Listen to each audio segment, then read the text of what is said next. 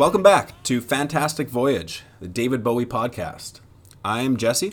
And I'm John.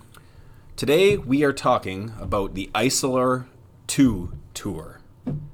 It's kind of hard to say. The Isolar 2 tour. I was wondering if we should maybe call it the stage tour. The stage tour, that works.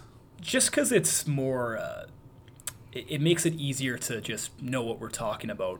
I want to say. I, when I was reading Nicholas Pegg's book not too long ago, he had like a a chapter, you know, dedicated to this tour, and he called it the stage tour, kind of for the, that same reason. I kind of liked that.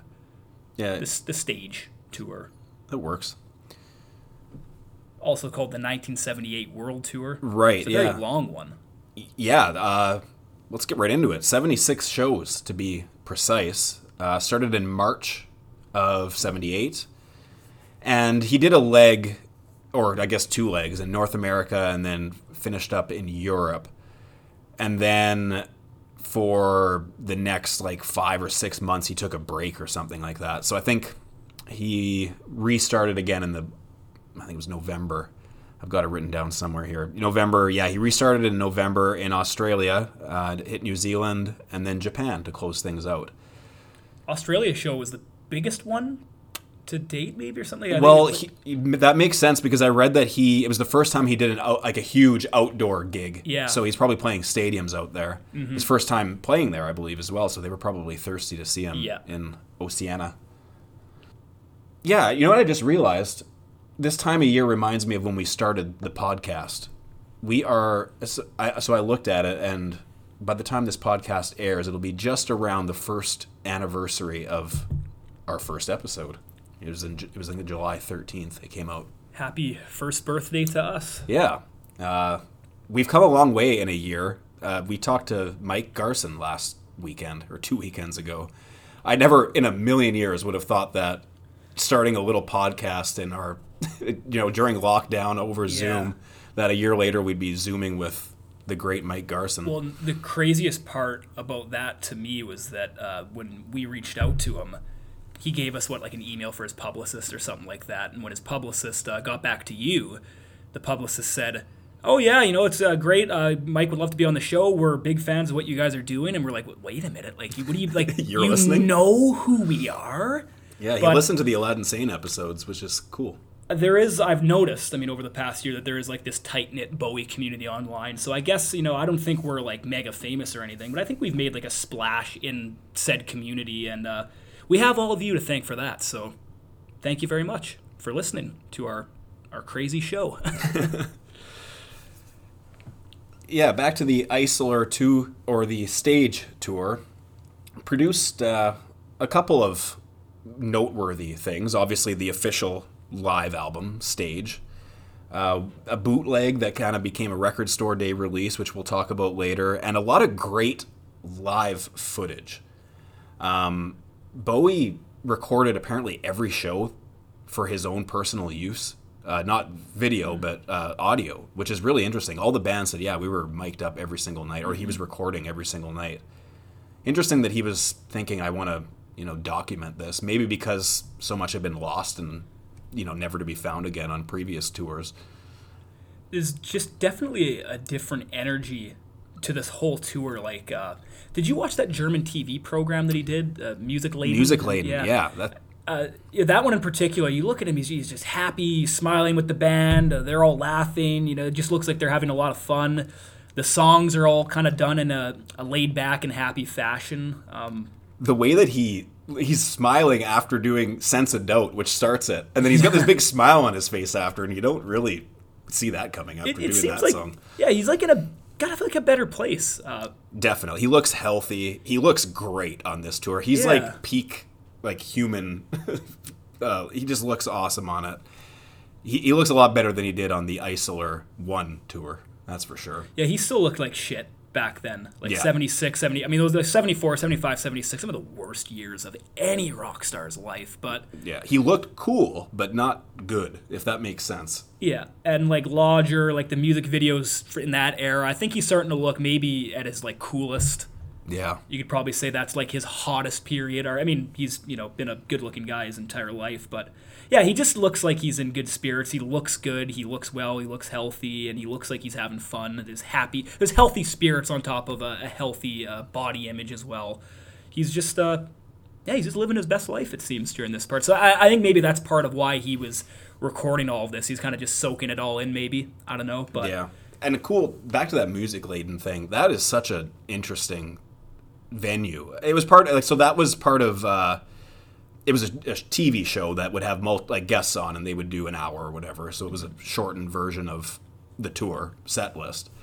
But uh, he did it at a place called the Beat Club in Bremen, I guess northern Germany. And it's like a small restaurant kind of lounge feel. It's like the type of place where you'd almost expect Bowie to walk around the tables afterwards and reminding us to tip our waiters. You know, we're here till Thursday, try the veal kind of place, you know? And I just like, if I could maybe attend one concert of Bowie's, like that would have been it. Even though it was a truncated version of the tour set list, but just that that vibe, and it was just like he's playing like a pub almost. well, yeah, it was a more intimate setting. So yeah, maybe you miss out on another third of the songs or whatever. But what you more maybe, but but what you're lacking in quantity, you're making up for in intimacy Mm-hmm. in, in this case. yeah, I love that recording. Uh, the performance of Heroes on that is Okay. particularly good. Like it might be the best performance of Heroes ever. I I'm gonna play a clip right here of this. He just goes for it in this one section.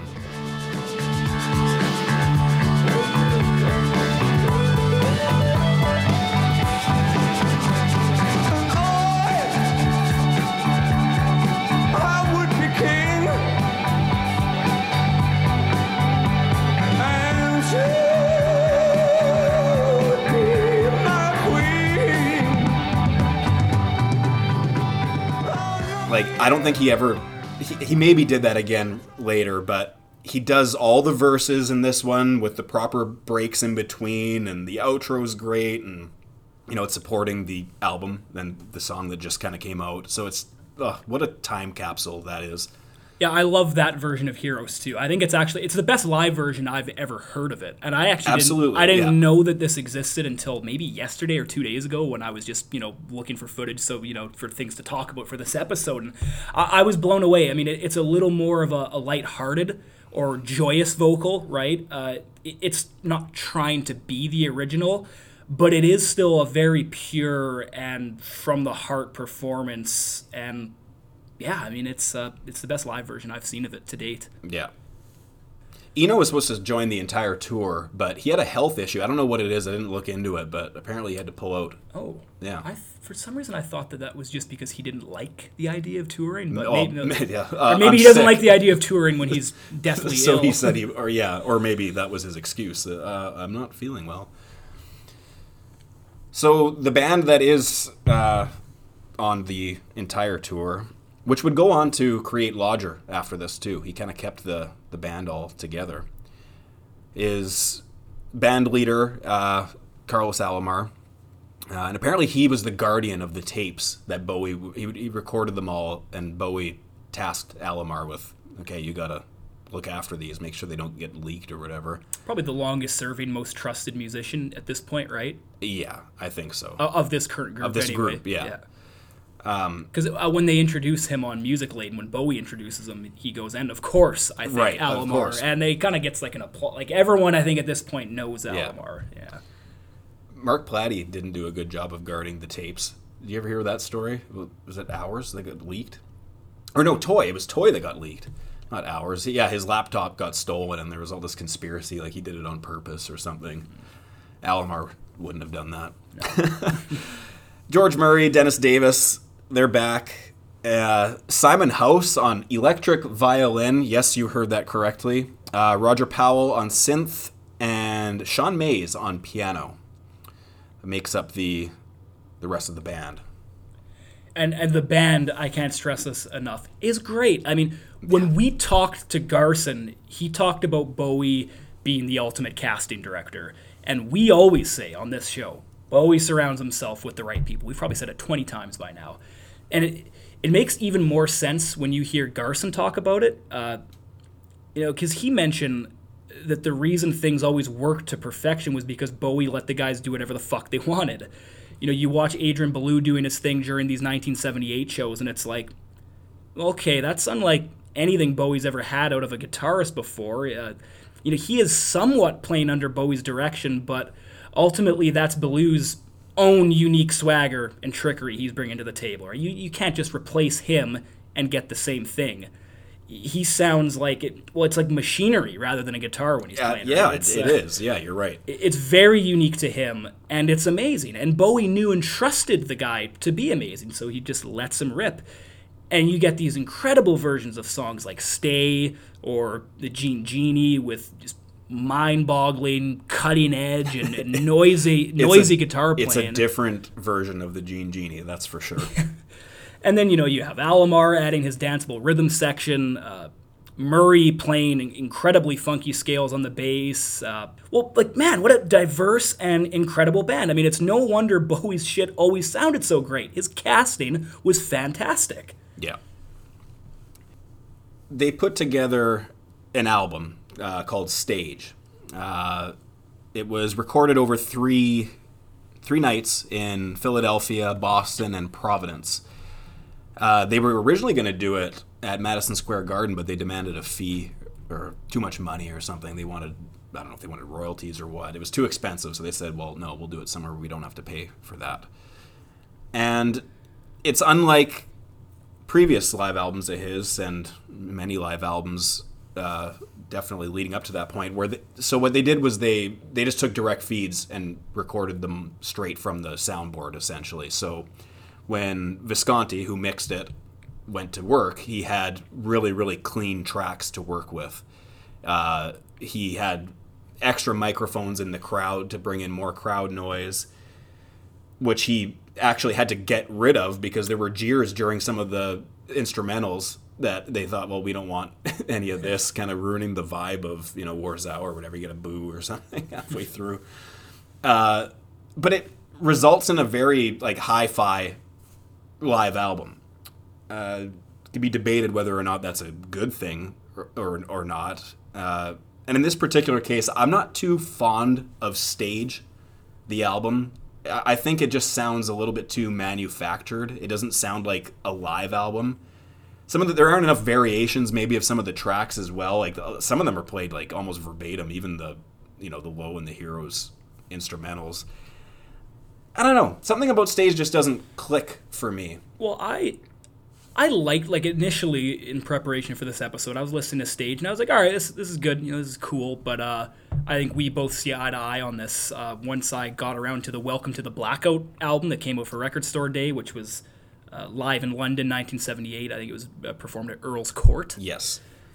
That uh, to me just blows Stage out of the water. And you know, I still think Stage is a fine recording. That's not even necessarily uh, to, to diss that album, but the I don't know what it is. I, I think maybe because the Welcome to the Blackout album was like recorded at the end of the first leg of the tour, you almost have like this end of tour high going on, and Bowie's kind of he's mingling with the crowd a bit more. They're they're doing uh, songs that they actually hadn't hadn't even done before, like the Sound and Vision. Apparently he It's the only time he did it. and he looked Yeah. over to them and was like, "You guys remember this from rehearsal? You guys remember how to do this one?" And they were like, "Yeah, I guess so." And then they just he went, well, "Here's one we haven't done before." Yeah. And they they you know they they burst into this very energetic performance of that song, and you know there's a lot more moments like that on the album where it just seems like it's a, a celebratory event. And I, I when I listen to it, I just I almost kind of want to be there with them and you know celebrating at a pub or something at the end of the show because it, it's just a way more energetic and lively performance. I find. So you texted me last night, worth listening to this, and I, I almost didn't respond. Because, Yeah, you didn't, and then I was like, "Well, I'll send him another text." And Yeah. I was like, "I prefer this." So I mentioned like, oh yeah, sound and vision, like you know, like in other words, like trying not to say too much. trying to say too much. this quickly upon my first listen of it, I- didn't listen to it on Record Store Day. It was 2018. It came out. I didn't. I didn't buy. it. I wish I would have. Bold statement. I think this is my favorite Bowie live recording of, of all time. oh, no, yeah. It it um something about the end like you everything that you described, but not only that, it's it's the Ziggy suite that he does uh, in the middle of it that is just so some uh, so basically he does a bunch of new newer songs and some you know he does Gene Genie and Fame and then he ends up doing an intermission. And then after the intermission he introduces the band and then goes into uh, five years Soul Love Star uh, Hang On to Yourself Ziggy Stardust and then Suffragette City. And he actually had the whole had the band rehearse the entire album and they would you know rehearse or warm up with all of them so that he could pull from any of them that he wanted and then he, they did do mm-hmm. other songs i think they did rock and roll suicide a few times on the tour there were a few that they never did end up playing but they were ready to play them at, mm-hmm. at a drop of a hat kind of thing and he hadn't played those live in a while. You know, like the majority of them. I don't think he had ever played Soul Love before this, and it's such a great version of it too. The the guitar solo by Belew is just out of this world. Is he using like a talk box? It almost sounds like it. Well, the thing with Belew's playing is I don't know if it's him half the time or not. So you know, yeah, you know, exactly. yeah, exactly. That's so I, I can't explain what it sounds like because I don't even know if it's him half the time. or the, the the way that the Ziggy riff is played with a synth, like that's thought- cool. I thought that was the electric violin doing. It. Or that. maybe that. Uh, yeah, Yeah. exactly. Well, I and don't even know what that's it the is. beauty of That's this the beauty band, of it. right? Yeah, exactly. Is that you don't know who's making what noise.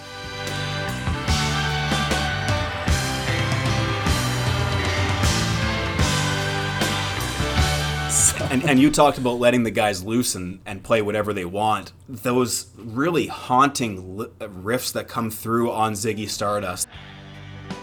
but he made it too far. Became the special man. Then we were Ziggy's band.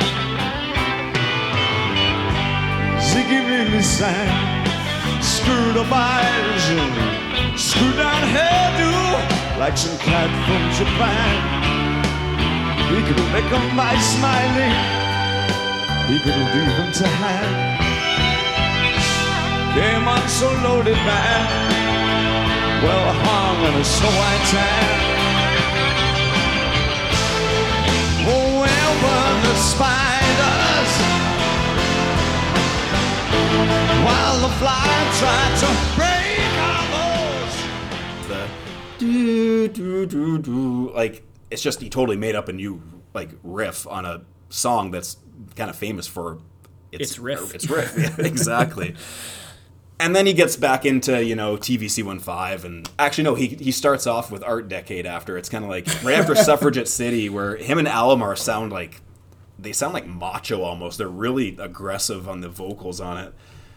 And then it goes into Art Decade and then it's kind of like okay back to this stuff I, I just love the ups and downs that that, that performance gives um, contrary to stage which was not in s- sequential Yeah, order That's so stupid. they decided Visconti thought it would be a good idea to do it chronological. So it started with the Ziggy Suite, which isn't how it was live normally, and then they do like they did in order. They did you know uh, like Rebel Rebel, and then Fame, and then or Gene Genie was in there somewhere. They, I don't know. It just doesn't work, and and there was like the ambient side, and then the rock songs from the new album side, and yeah, it's just It was weird.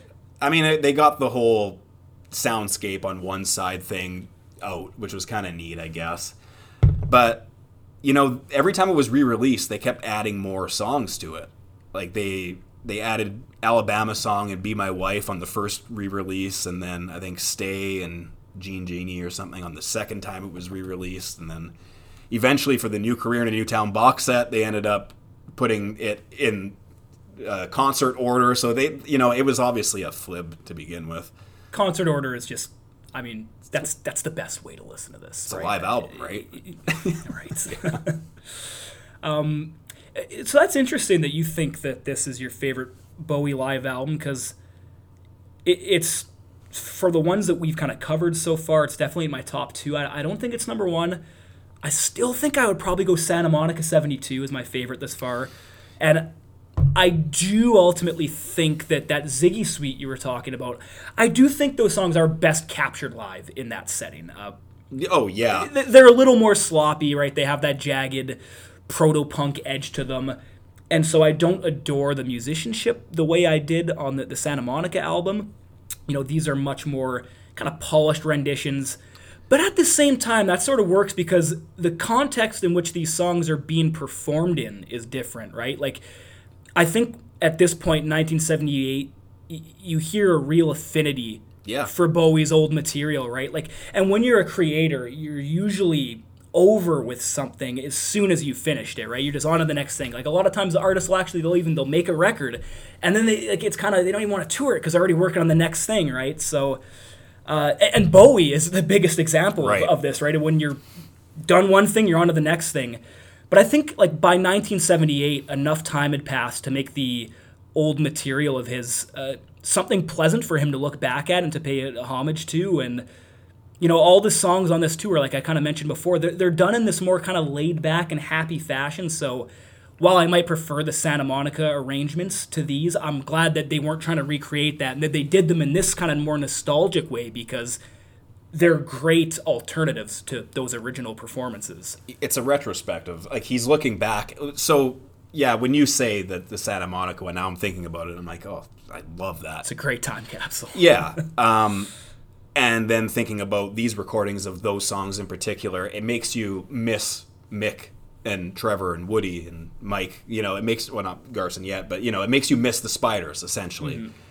And I think maybe Bowie almost mi- missed them. He's, he's he's ready to revisit it again, Yeah. and he's going. Let, let's see how we can let's let's let's try it again. You know, or let's let's bring it back. And I think it's neat that they chose to he chose to do just Ziggy songs. He didn't do anything from Hunky Dory. He was going, I, want to bring Ziggy back for a little bit. You know, I, maybe I killed him off prematurely, or maybe that was Yeah. oh no, not not that far. But he was going. It's it's time. It's time to resurrect this character and these songs because yeah, a song like Soul Love, I, I absolutely love that song, and I'm glad that that's one that he decided to play a lot too. It's one of those things where we say, oh, when Bowie picks a song and we like it too, it's like oh, you know, confirmation almost. I also think too, like if you want that '72 Santa Monica sound, it's sort of like, sorry, you, you kind of had to be there, right? Right. Yeah, Uh, yeah, that's right. But at, at the same time, he's kind of going now, I guess, like, okay, well, uh, you know, th- this is a great period in my career. You know, it, it transcended me to stardom, and it made me the artist I am today. And so now these performances, they, be, they become like this this very pleasant uh, ode to the past, right? Yeah. that's what I think makes these performances so special. Is that it's uh, it's him looking back on what you know turned him into a star, and I think that's I think that's probably why he chose these ones and kind of dropped you know when he was doing older stuff. The, he was kind of doing changes. I think he dropped changes from his uh, his live repertoire at this point. And Life on Mars, right? Yeah. And he's kind of going, you know what? We're gonna we're gonna do an ode to Ziggy. We're gonna do an ode to uh, what brought me here. And I think that's a, a very fascinating and sort of uh, almost like a heartwarming thing. Yeah. It, it, it tugs at your heartstrings a bit. Well, and when he talked about it, I think maybe a year or two later, he said this was not a ploy to, you know, throw a bone to his fans that were only there for the early stuff because you could easily make you know jump to that conclusion when you take into consideration that he's playing like five or six pure instrumental tracks at a rock show you know, you, you don't get Sense of Doubt and Warszawa at uh, live at Santa Monica.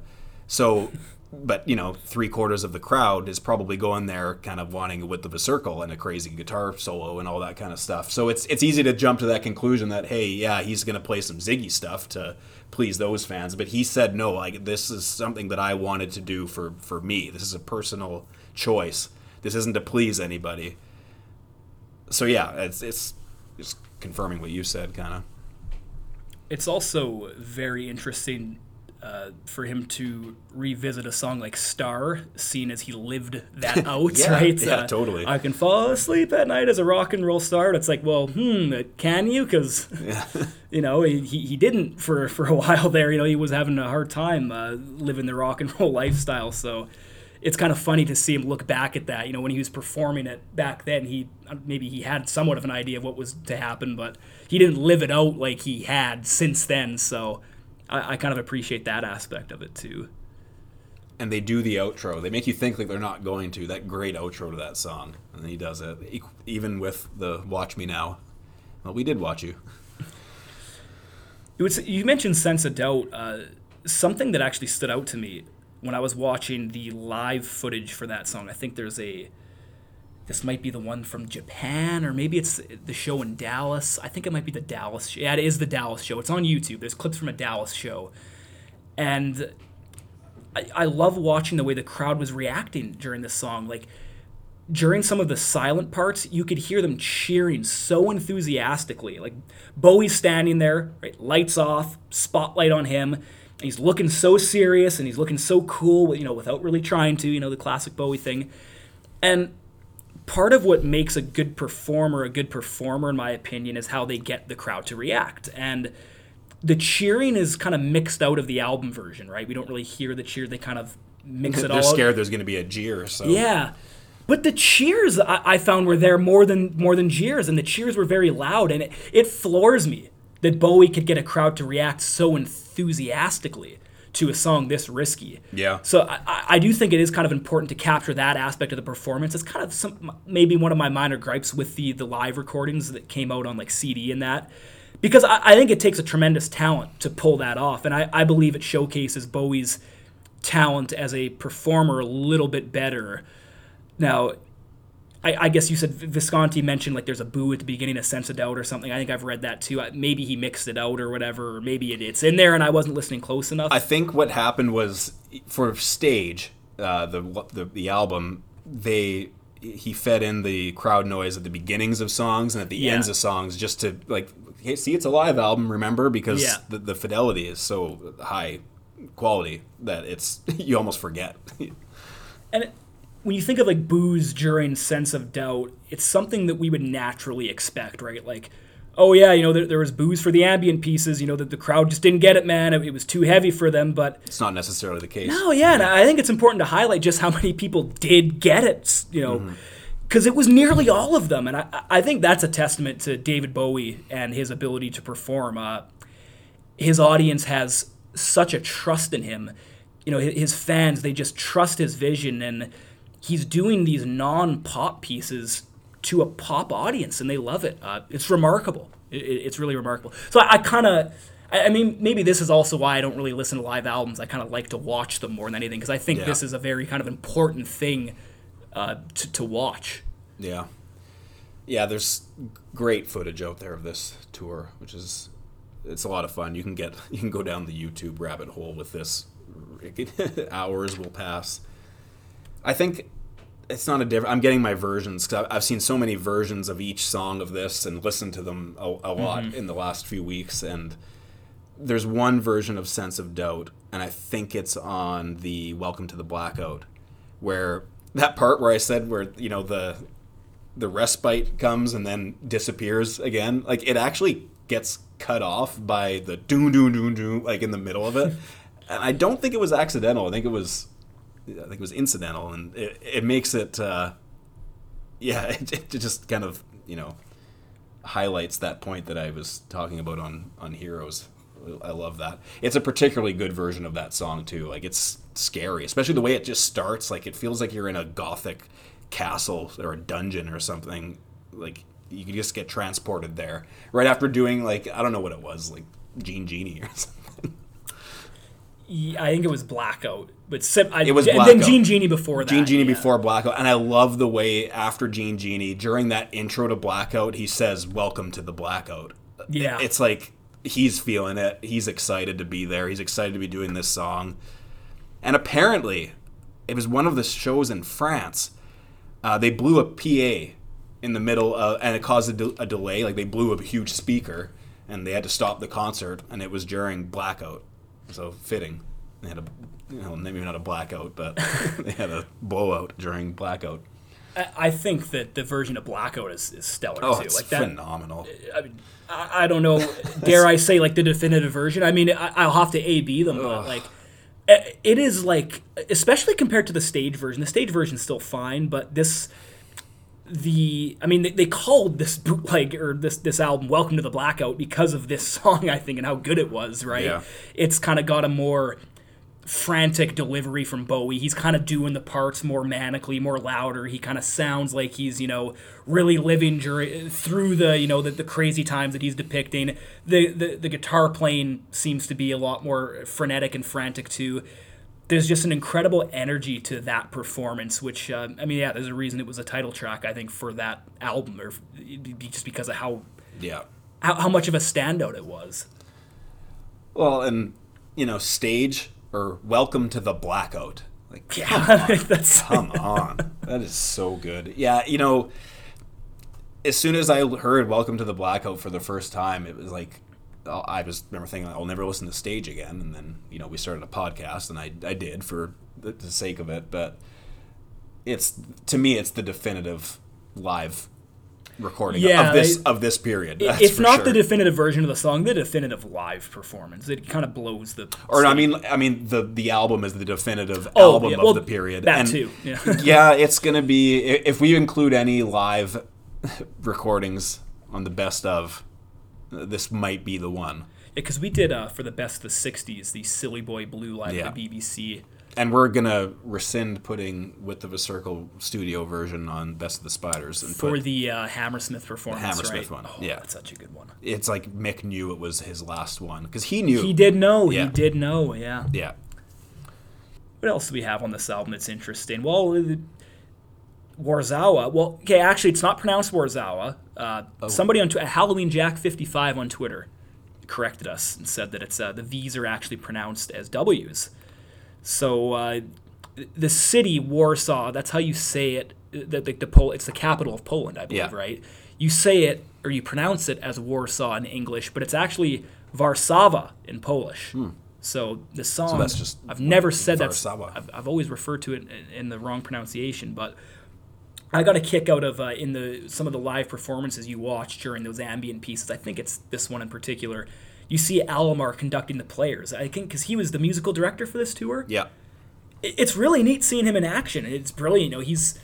You know, I kind of just pegged con- him as a straight rock guy, straight rhythm guitar guy. conducting. But he's yeah, he's doing it. And Yeah, I saw that. I, that kind of blew me away. I loved that part of the footage. I mean, this is why I love watching the footage, right? You get can't- to see things, You yeah. can't hear him moving his arms, but when you watch it, it's like, wow, this is. He obviously doesn't play on that song, so what does he do? He's the conductor. I, that was really, really cool to me to watch. Yeah, and I love you can see things that go right and things that go wrong when you when you get to see it. You see the context of it. It's like cool. Reminds me of uh, one of the times we saw Paul McCartney. It was in the middle of, or not the middle, the beginning of "Letting Go," which is one of my favorite Paul solo songs or Wing songs. And one of their guitar, one of the guitarists' guitar wasn't working, like cut out.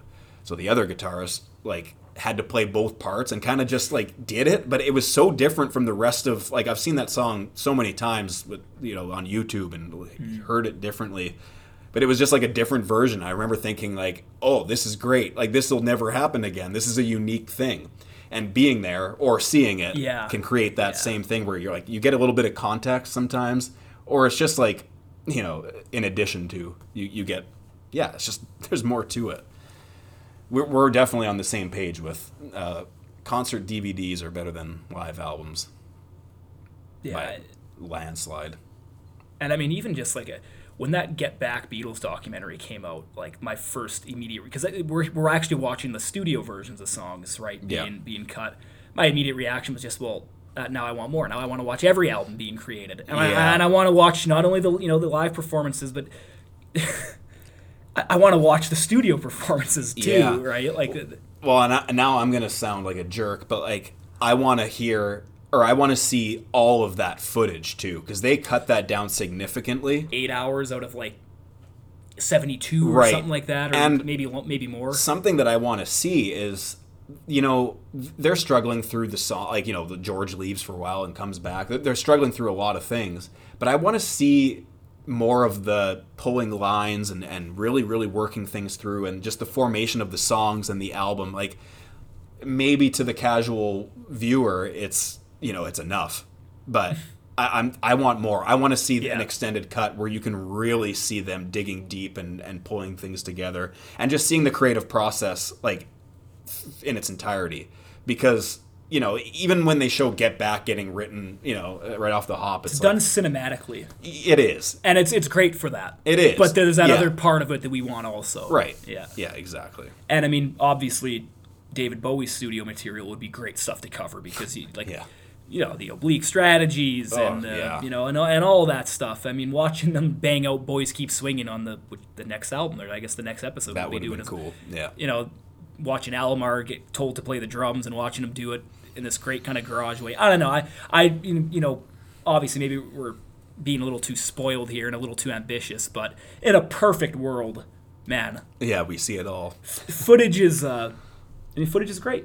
Yeah. I, you know, and that's why uh, it was a lot more fun, I think, getting ready for this episode and doing this as opposed to the the cracked actor episode we did, the uh, the Diamond Dogs tour. 'cause Yeah. There just wasn't really much to watch, right? Yeah, it was him in a, the back of a limo for. just yeah, watch him in the back of the limo drinking milk and uh, listening to David live, which isn't the greatest live album. Uh, you know, this is a better album. There, there's better footage out there, and uh, Well, and there, apparently there was supposed to be a live footage release, uh, but Bowie didn't like the way it was shot, or it didn't quite meet his standards. And by the time maybe he, he didn't have time to reconsider because he was on to the next thing or whatever.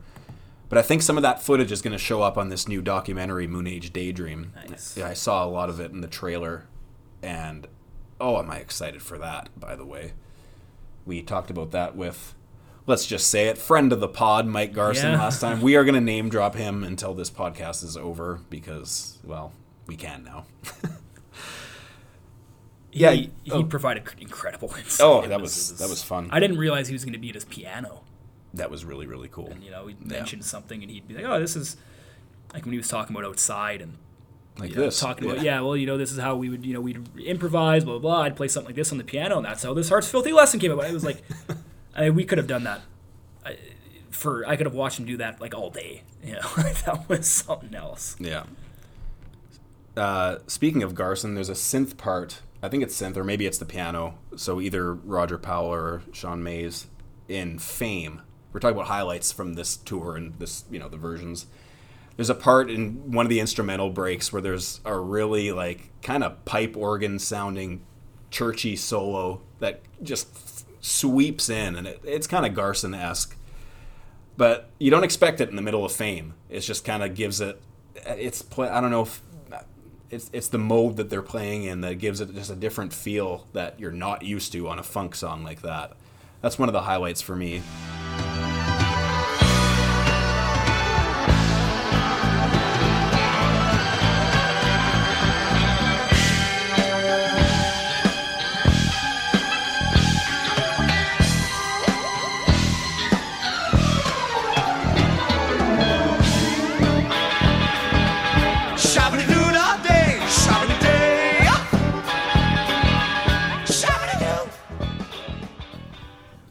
Another highlight has to be that extended intro on the Welcome Sta- to the Blackout Station to Station. Station to station, yeah. Oh, Is that Belew? Like, what? That's got to be Belew, dude. yes. Just, It's that- a- that- like, what are those noises? It's a five minute intro. yeah. I, I counted it. it. It's and it's actually over three minutes until like the first dun dun comes in. Yeah. So it's like you know the part that sounds like a helicopter for like three and a half minutes. Uh, And then- motorcycle, I think I heard in there too. Yeah. To play that for five minutes before he says, you know, the return of the Thin White Duke, that's pretty cool. Yeah, that, that's that's a highlight for sure. what else was very good? Um, What in the world starts off slow, almost reggae, and it's reggae, and then it picks up. It picks up halfway through, and they That do it must have- again fast. I mean, obviously cool. they were well rehearsed, but that must have been hard to. I mean, how do you know to collectively? I guess there's a bar or whatever you, where you pick it up and you go from there. But I think the musicianship really shined on that because it's not easy to just play slow Yeah. and then all collectively. There's a like ten musicians, you know, They're to- tight. to, all do that, Yeah. you know, at the same time. Well, and on that point, so on the stage version of Station to Station, they had to mix together, Visconti did, uh, two versions from that song. So from two nights. I can't remember which two it was, but the first bit was taken from one show, the middle bit was taken from a different show, and then the last bit was taken from the same show as the first bit. So uh, kudos to the band, and I guess particularly Dennis Davis for keeping the timing the same every night, because you can't just do that uh, if the timing's off or if the t- or the tempo is off. I mean, you you could use you could slow it down or speed it up or whatever, but only to a certain point because then you're going to go flat or sharp. Yeah. So like you know he kept it pretty consistent. I mean, I guess that might not be the hardest thing, but I mean, it's got to be pretty precise for that to work seamlessly, and it you can't tell when you listen to it. So, yeah, great job to the band on that, and also Visconti for you know pulling that off. Looking through the track listing here, "Speed of Life." Uh, that was kind of one of the more uninspiring. Really, I, the- I like that one. Really? the the the guitar tone at the end of it. It it's the video game sounding kind of glitchy thing. I, I kind of like that. I I don't know. I it just sounded like flat or something to me. I, eventually, it was dropped from the set in favor of uh, I can't even remember what it was.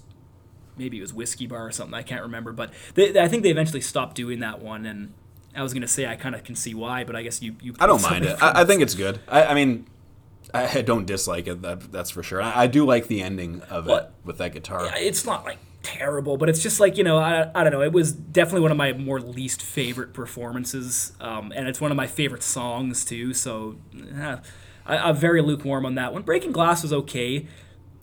The thing that was most interesting about Breaking Glass to me was that you can kind of hear some of these songs that had fade outs on the record get like a proper resolution because he, Right. he ends that with "I never touch you, I never touch you, that- I never." He goes on forever, That- and that's a cool. cappella. A cappella, yeah. Yeah. That, that's the one thing you know. I was listening to that in headphones. I was doing some landscaping, and I was listening to that in heads in headphones, and it just for a second I was outside and uh, not at a concert. that's far from it. Yeah. But I closed my eyes and I I was there. And something about that a cappella version, it just made it feel very. I felt like I was at the show almost. So something about that, I guess maybe it was just so different from the album version Yeah. that it kind of transported me there just with listening to it with headphones on. I think I may have read somewhere too that like when they were doing that part of the song, Bowie would kind of creep to the front of the stage, and I, I don't know if he was actually touching whoever's in the in front of him in the audience, or if he was like kind of doing it. But you know that was kind of Yeah. another one of those ones where Too slow. yeah, another one of those great uh, snapshots of him being a great performer, right? You know, he's all now it's all of a sudden the lights were probably just on him, right? And it's a cappella, and now he's going to the front of the crowd. I mean, they were probably just having the time of their lives watching that, right? Yeah, Another yeah. one of those reasons why you know the, the footage or being there or both is, is kind of a little bit better than just a live recording on a record or on a CD or your streaming service or whatever. So, but yeah, Breaking Glass is uh, performance maybe was just average, but uh, the ending was definitely very cool to hear to hear a uh, a deviation or a variation from the the original. Yeah. I've got a note on stage. Bowie argued with RCA that it should be considered, because it was a double album, it should be considered two LPs, like two releases. So at this point, he's kind of getting fed up with RCA, and he's going, "I want out of my obligation." So I guess he was signed on for another three or four records, and he thought, "I want to get out, so let's count this as two. And he he cited David Live uh, as setting precedence because that was considered two albums. Apparently, he cited it, so it must have been you know the basis of his argument. Uh, but he lost. And he still had to do, I guess, an extra few. Uh, That's probably why Changes to Bowie comes out because he does Lodger on RCA. He does uh, Scary Monsters on RCA. They put out Ball on RCA, and I think that maybe counted, and then Changes to Bowie counted. Because Let's Dance is an EMI. EMI, yeah. is when he changes. Interesting that he was trying to pull a fast one, maybe, or maybe not. Just trying to, you know, hey, you did this once, let's do it again. Let's get out of this contract. The album did okay in the in the in Britain. It went uh, number five, and didn't do well in the U.S. Forty four, it peaked at. So, He never did as good in the states, eh? yeah, well, yeah. Was- What were they listening to in '78? I don't know. Uh, the Boss. Boz Scaggs. uh, Walter White's favorite band. Right. I was just watching that episode recently. I'm actually uh, not a huge, huge fan of Breaking Bad. I think Better Call Saul is just miles ahead of that show, personally, just in terms of character arcs and things of, of that nature. But uh, not to say Breaking Bad's a horrible show by any means. That's you know, there's some funny moments, and I kind of thought that was cool. Of course, Walter White's a Boz Scaggs guy, and not a, and not a David Bowie guy. Right. Speaking of shows, I just watched Pistol or Pistols. It was a docu series, but bi- or bio docu bio series, done a biopic. I don't know. It it was with actors acting it out, but it was actually really well done. I thought it was phenomenal. Actually, like six or seven episodes. Do they touch on PIL at any point in that Uh, not really. I mean, they show Johnny Rotten leaving the Pistols towards the end, but that's kind of it. They don't. They don't really touch on it. They do at the beginning of that show, though. Show Steve Jones stealing the or ganking the gear from the Hammersmith Odeon Bowie show, and they actually show footage from uh, from the Ziggy motion picture, which is neat. And they drive away listening to I forget what it is, Starman or something, but I thought that was kind of cool. They actually cited that at the beginning of the entire series. It starts with them stealing Bowie's equipment, as we touched on on the Ziggy tour episode.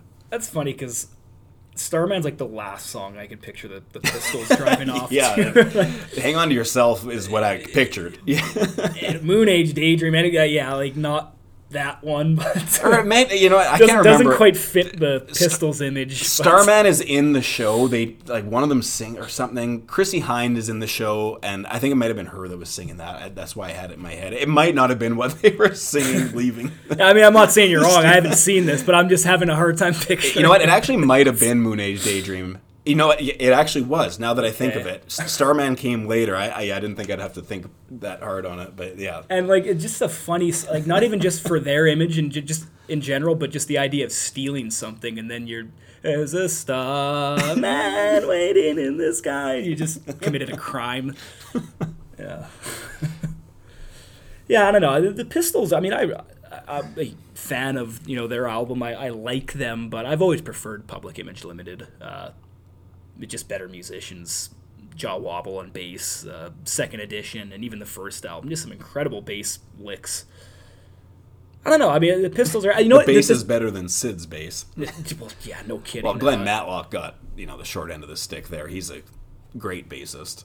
but uh, i've always loved emi Oh, we just God. mentioned emi the label Yeah. bowie but emi the song is like that's that's the song to me like that's their their best song for It, me. yeah, either that or I, I like No Feeling.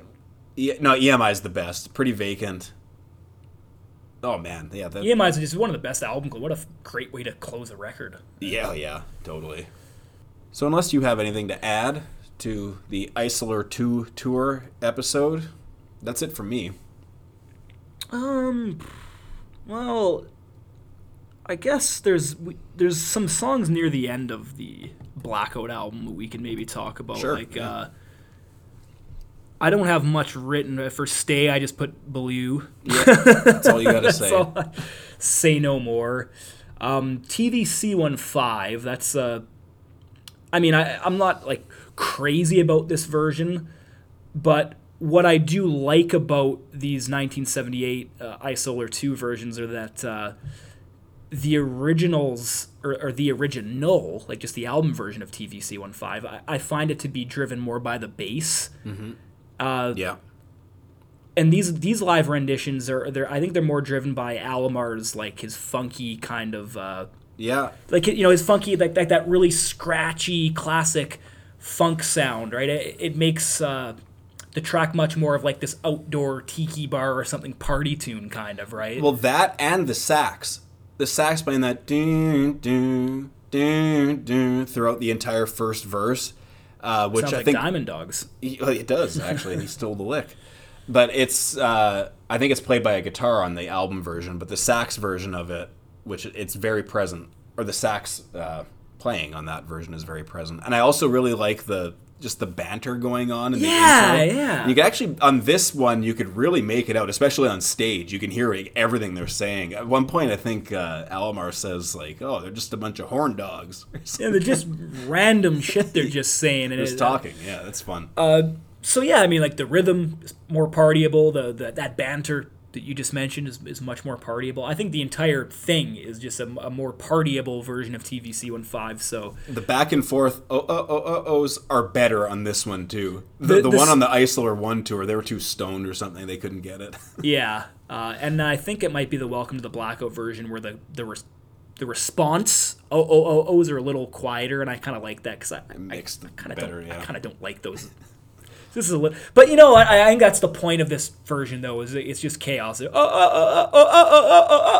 having people, fun. People, yeah, like I. Get that's it. the thing about this tour is Bowie was letting loose and having fun. He's got a smile on his face even when he's playing the dark things because he's almost like yeah. looking at his body of work and going like, like let's let's give these songs let's just do these songs justice and share it with this crowd. Like I, mm-hmm. I think he's in a Bowie's happy and healthy and about to head out and do uh one of my favorite albums.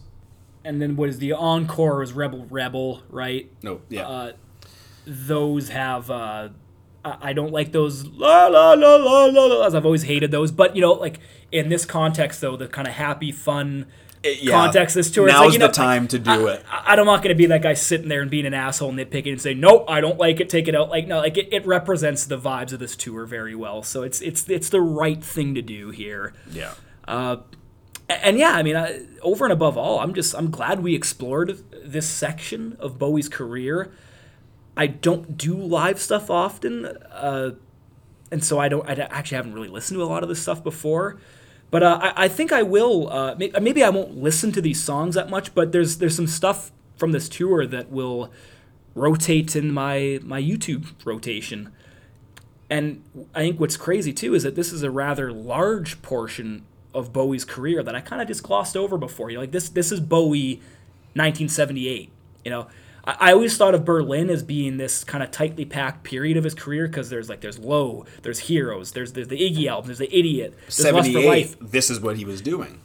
and and then Lodger after this, right? Like how many albums is that? That's like five albums or something, all packed into this three year span. But nothing comes out in 1978. Yeah. You mentioned there's like 76 tour dates or something. Like Yeah. 1978, like it's almost all devoted to this world tour, and it's a fun tour. It's a great band. It's a it's a new, lighthearted, fun, nostalgic side of David, and the uh, I guess the beauty of doing this sort of magnified inspection of his career is getting to explore all these little nooks and crannies I wouldn't have normally bothered to explore. So I'm, I'm really glad that we touched on this because there's some footage and some versions of songs I hadn't heard before, and uh, it, it was phenomenal diving into this little, this not this little, this big period that I kind of, like I said, just glossed over. So That's interesting that yeah you glossed over it. I have an interesting reason why I I didn't, and I was familiar with it.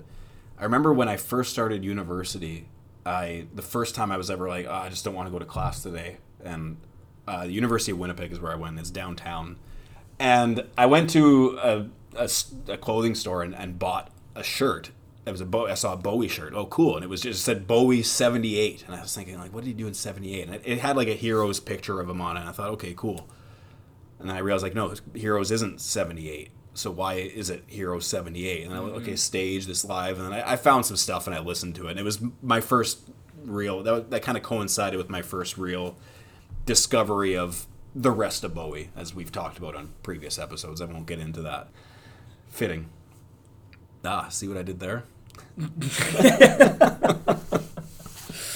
Oh boy, that's it for me. Uh, we're here till Tuesday. Try the veal. Oh, show us the way to the next whiskey bar. Oh, don't ask why. Oh, don't ask why. For we must find the next whiskey bar. For if we don't find the next whiskey bar, I tell you we must die. I tell you we must die. I tell you, I tell you, I tell you we must die. Oh, Alabama, it's time to say goodbye.